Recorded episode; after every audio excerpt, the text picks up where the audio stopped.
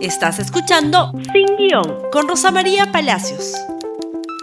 Muy buenos días, amigos, y bienvenidos nuevamente a Sin Guión. Hoy tenemos mucha información, mucha información que está sucediendo en este mismo instante. Y minutos antes de emitirse este programa, ha aparecido ya la publicación oficial en el diario El Peruano de la ley que, entre comillas, devuelve la autonomía universitaria y no es más que lo contrario, ¿verdad? Lo hemos discutido muchas veces. No se preocupen todos los que están escribiendo preocupados porque se ha publicado una ley. Da lo mismo que se publique. La SUNEDU ya ganó una acción de amparo. Los efectos de esa ley no se van a cumplir en tanto el Congreso no apele y gane la apelación. Si no gana la apelación, muere ahí, la ley resulta inaplicable. Si gana el Congreso, se apela al Tribunal Constitucional y mientras tanto hay una acción de inconstitucionalidad que está caminando hacia el Tribunal Constitucional también. Así que tranquilidad, el Congreso puede publicar lo que quiera, pero quien tiene que cumplir esa ley es SUNEDU, y SUNEDU ha ganado un amparo. Por lo tanto, no puede cumplir la ley, porque estaría desacatando una resolución judicial. Resolución judicial de amparo mata ley. Eso deberían saberlo en el Congreso hace tiempo, ¿no es cierto? Han querido hacer una jugadita, no les va a funcionar. Y el que ha querido hacer también su jugadita, pero no ha dicho una palabra sobre Mariano González, sobre la búsqueda de los prófugos de la justicia, sobre absolutamente nada, ha sido el presidente Pedro Castillo. La pregunta es, ¿se va o no se va? Ayer estuvo justamente inaugurando Ruraq Maki. Curioso, ¿no? Ruraq Maki, creado por Soledad Mujica, funcionaria que el ministro Salas votó, por competente probablemente. Bueno, estaba ahí y dijo esto sin mencionar nombres. Escuchemos. Recientemente estuvimos en Ayacucho. Hice un llamado a los ministros de Estado y los anticipé y le dije que el ministro o ministra que no trabaja se tiene que ir a su casa. Hoy estamos en este escenario y cuando lo tengan que decir, no esperen salir de la gestión, de los errores y los actos que se cometen dentro de la administración y dentro de la gestión. Dígalo dentro, que lo que se diga después no tiene sentido. Y como corderitos, ¿no? Todos los ministros, lo vamos a ver después, han salido a decir que González no trabaja, González no trabaja, González no trabaja. Bueno, vamos en un instante a eso, pero primero veamos la reacción del Congreso de la República. ¿La reacción a qué? A un asunto muy grave.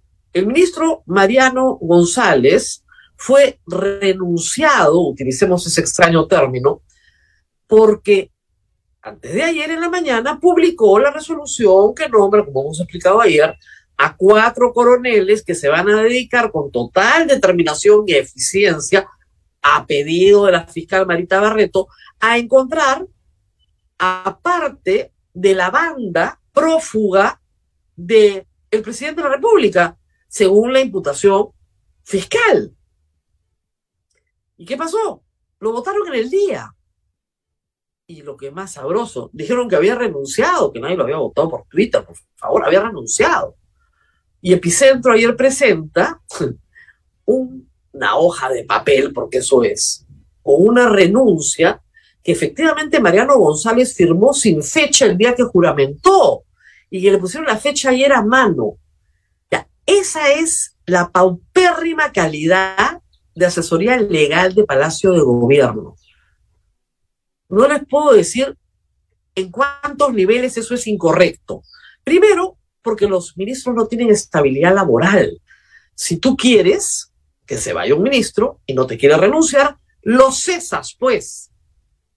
Cese el nombramiento del ministro. Se ha hecho ¿eh? varias veces en el Perú. Es grave, pero se hace. Y si estuvieras en el sector privado, si tú le haces firmar a un trabajador una carta de renuncia sin fecha, no les quiero contar lo que les pasa. Ese documento es nulo, de pleno derecho. Lo sabe hasta un practicante. Eso es lo que hacen firmar en el Parlamento. En fin. Entonces, muy bien, lo habían renunciado por tratar de encontrar a los prófugos de la justicia. El que obstaculiza la captura de alguien que está perseguido por mandato judicial encubre a esa persona. Acá el delito, yo no creo que sea obstrucción de la justicia, creo que es encubrimiento personal. El presidente despliega desde su posición de poder una serie de estrategias para evitar que sean capturados. Esa es la situación actualmente. Muy bien. ¿Qué hace el Congreso frente a esto? Manifiesto delito cometido por el presidente de la República en el ejercicio del poder. Muy bien. Primero, reunión de junta de portavoces ayer. ¿No? ¿Tenemos la nota, por, por favor? ¿Sí? ¿Me pueden ayudar? ¿O hemos perdido todo el material? Ahí está. Perdón. Félix Chero, junta de portavoces, lo cita. Perfecto. Primer acto. Segundo acto. Lady Camones nos dice qué han acordado, qué cosa importante ha aproba, apro, aprobado ayer el Congreso. Escuchemos. El día de hoy a Junta de Portavoces que inició a las doce cuarenta y acaba de culminar. Eh, esta conferencia de prensa la damos para informar los dos acuerdos a los cuales hemos arribado, con la presencia de diez portavoces. Primero, eh, se está cursando invitación del, al ministro de Justicia, Félix Chero, a la comisión permanente para el día de mañana, jueves veintiuno, a las doce del mediodía. El segundo acuerdo es proponer a la comisión de fiscalización citar al premier Aníbal Torres y al actual ministro del Interior, Willy Huerta. Entendiéndose también que ya se ha cursado una invitación a eh, la comisión de fiscalización también para que asista el día de mañana, jueves veintiuno a las nueve de la mañana, al exministro Mariano González. Esos son los dos acuerdos a los que hemos arribado. O sea, no van a hacer nada. Vamos a citarlo. Está, sí, efectivamente, el señor González, diciendo lo que tiene que decir. Fue ayer, como veremos en un instante, a Fiscalía. Fiscalía ya, ya abrió proceso de investigación sobre este tema hoy, pero el Congreso no va a hacer nada más que eso.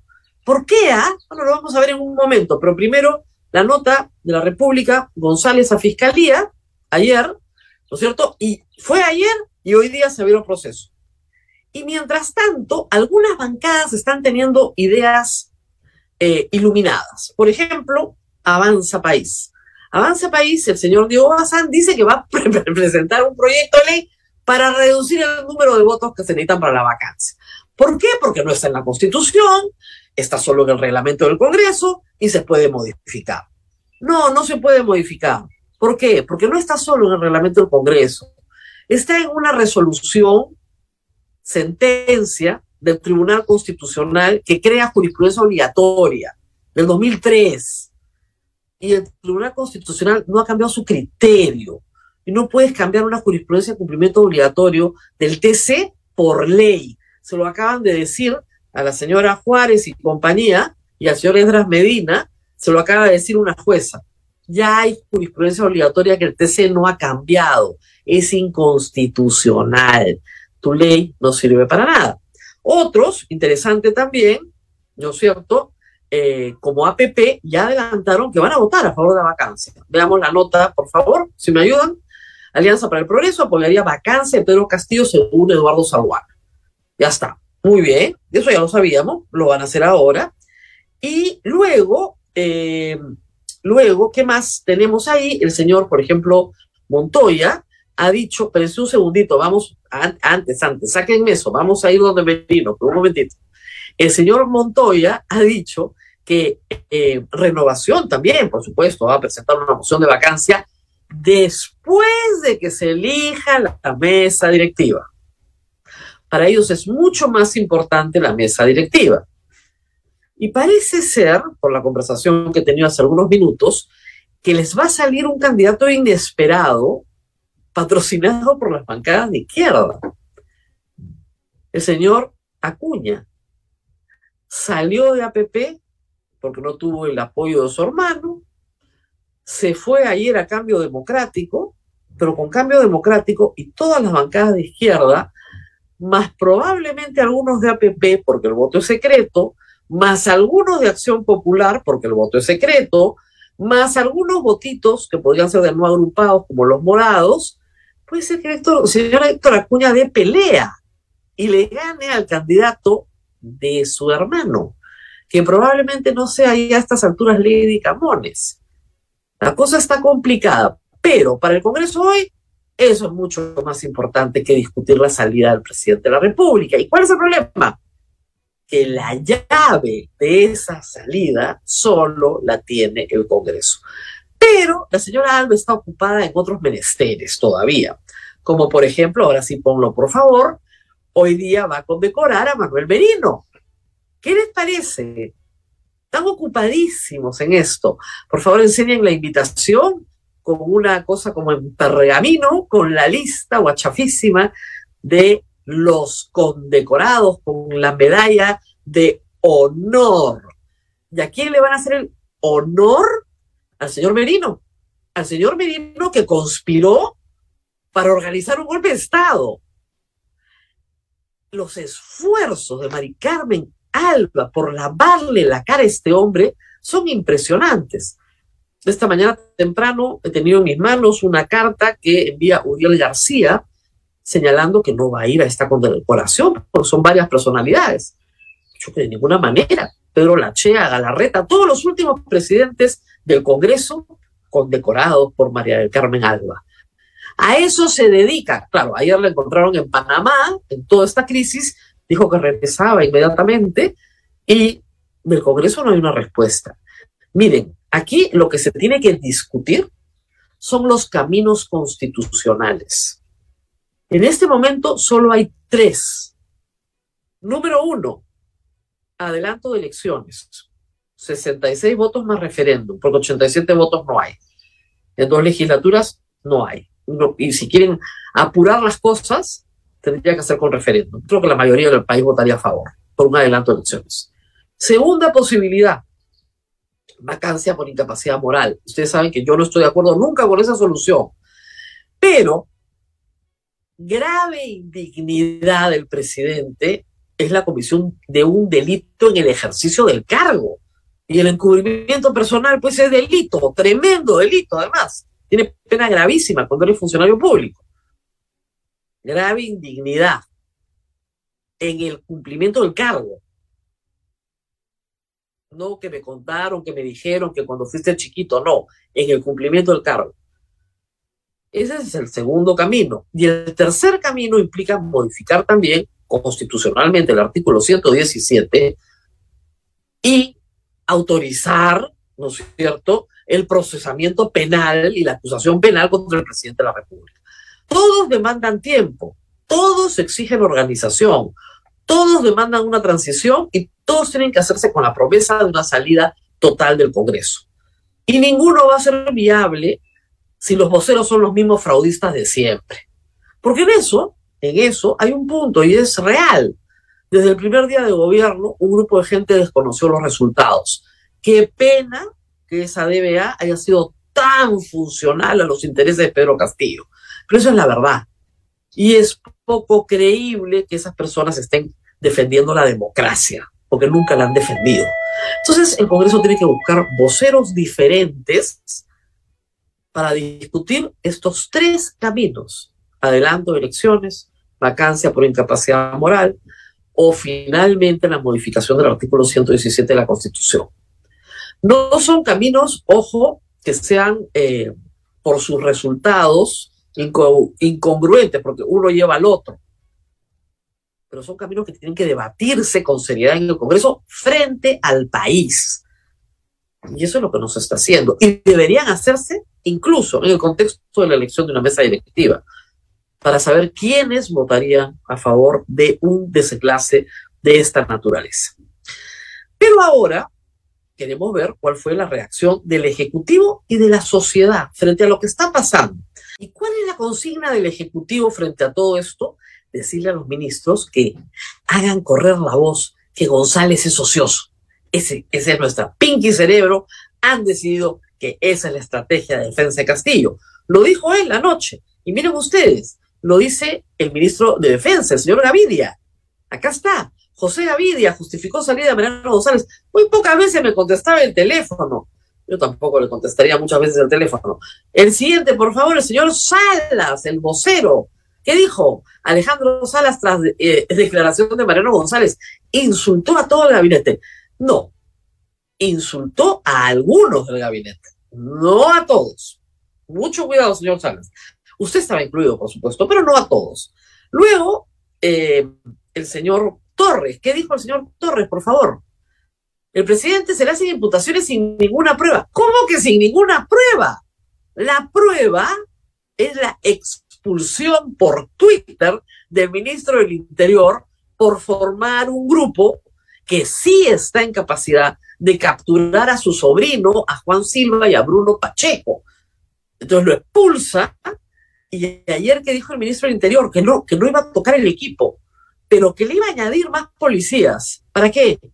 Para infiltrarlos, para que le cuenten al presidente y a los perseguidos quién está tras sus pasos. Pero no hay otra explicación. El presidente se está desviviendo por tratar de que estas personas no sean encontradas, utilizando su poder discrecionalmente. Eso es encubrir. Y eso es un delito, una y otra vez. Muy bien, ¿y qué dijo el señor Benji Espinoza, abogado del presidente, que ya actúa como vocero del gobierno? Castillo está evaluando que le llegan a Mariano González por difamación. Dejamos abierta esta posibilidad. Según el Código Penal, solo comete obstrucción de la justicia aquel que usa la fuerza física, amenaza o hace ofrecimiento o concesión de beneficio para impedir un testimonio. Claro, pues, Benji, de eso estamos hablando, de hacer ofrecimiento o concesión de beneficio para impedir un testimonio. Yo te oculto, tú no hablas. No hay obstrucción a la justicia, entonces, ¿por qué desinforma el señor Mariano González? Yo añado más, señor Benji, a mí me parece que más que obstrucción de la justicia, que tiene una pena menor, es encubrimiento personal. ¿Por qué? Porque la policía está llamada a encontrar a estos prófugos y no se les encuentra porque el presidente de la República ejerce su poder para evitarlo. ¿Entiende la figurita? Por eso censuraron al ministro Dimitri Semanche, ¿se acuerdan? Lo censuraron por eso. Colocaron al señor Mariano González del poder. ¿Para qué? Para que encuentre a los prófugos. Y a los quince días organiza todo el aparato para que los encuentren y lo votan el mismo día. ¿Ya? ¿Qué, qué, qué, qué figurita le falta para entender que es delito? Mire, no lo digo yo, lo dice la fiscal de la Nación. Le ha abierto proceso hoy al presidente de la República por esa razón. Están investigándolo ya por esa razón.